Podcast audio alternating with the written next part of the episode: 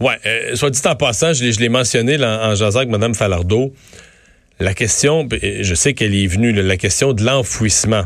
Ce matin, la, question a même été posée au président d'Hydro-Québec qui dit l'évaluation qui en est faite par Hydro, c'est que l'enfouissement de tous les fils au Québec, on parle d'un projet aux environs de 100 milliards. 100 milliards de dollars. Euh, je pense qu'on euh, d'abord, d'abord, ça vaut probablement, on dirait, ça vaut pas ça. Ça vaut pas la peine de, faire ça. Euh, mais bon, est-ce que progressivement, des fils qui sont à des endroits dangereux, on enfouit certains fils, euh, plus en ville, quand on veut, quand on veut protéger un paysage. Il y a des, il y a des raisons qui sont évaluées, qui font qu'on va enfouir des fils. Mais l'idée d'enfouir tout ce qu'il y a de fil au Québec, là, je, je, miserais pas trop là-dessus.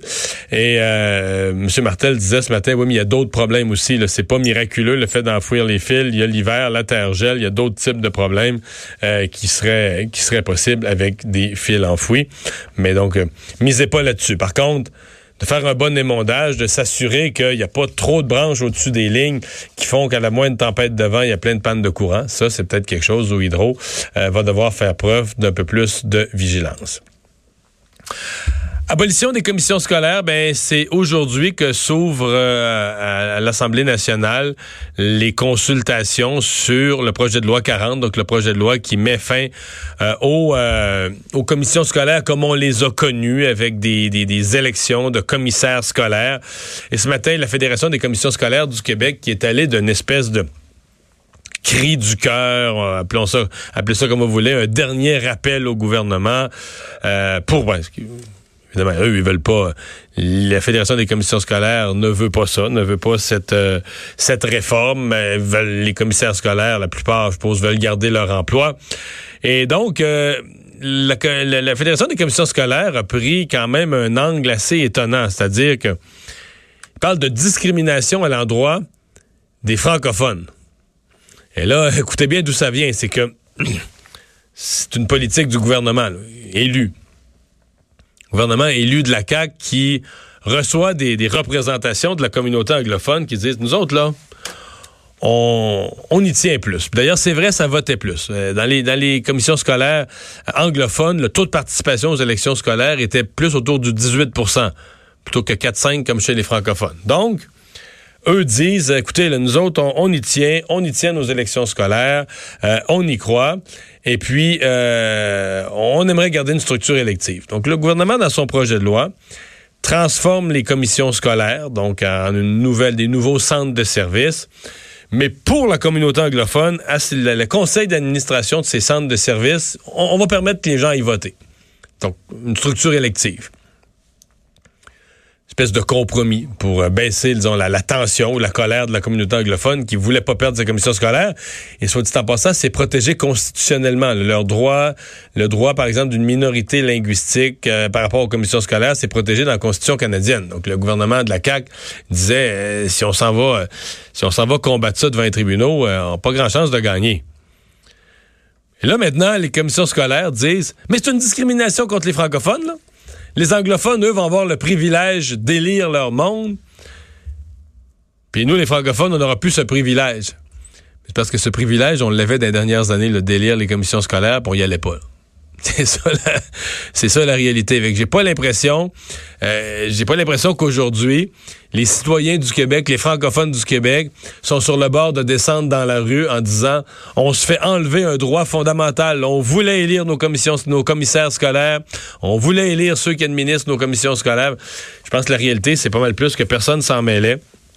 Personne s'occupait des élections et euh, on a euh, on a décidé du côté du gouvernement que c'en était, était assez, qu'on allait faire des économies. Remarquez que moi, je trouve que c'est pas une si grosse réforme. Les économies sont pas si majeures. On maintient une grosse bureaucratie, des centres de services quand même importants.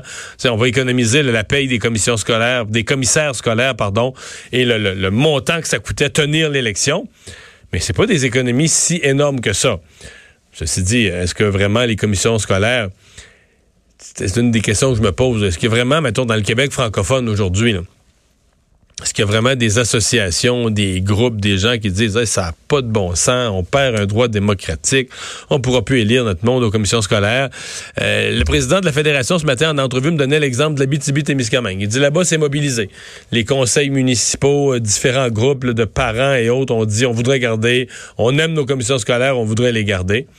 Mais à première vue, ça m'apparaît, ça m'apparaît bien euh, bien, bien, bien euh, minoritaire comme position, mais enfin, euh, c'est le temps de faire tous ces débats parce que la commission parlementaire a lieu et donc la Fédération des commissions scolaires, parmi d'autres groupes, va pouvoir faire entendre sa voix, s'exprimer dans la commission parlementaire.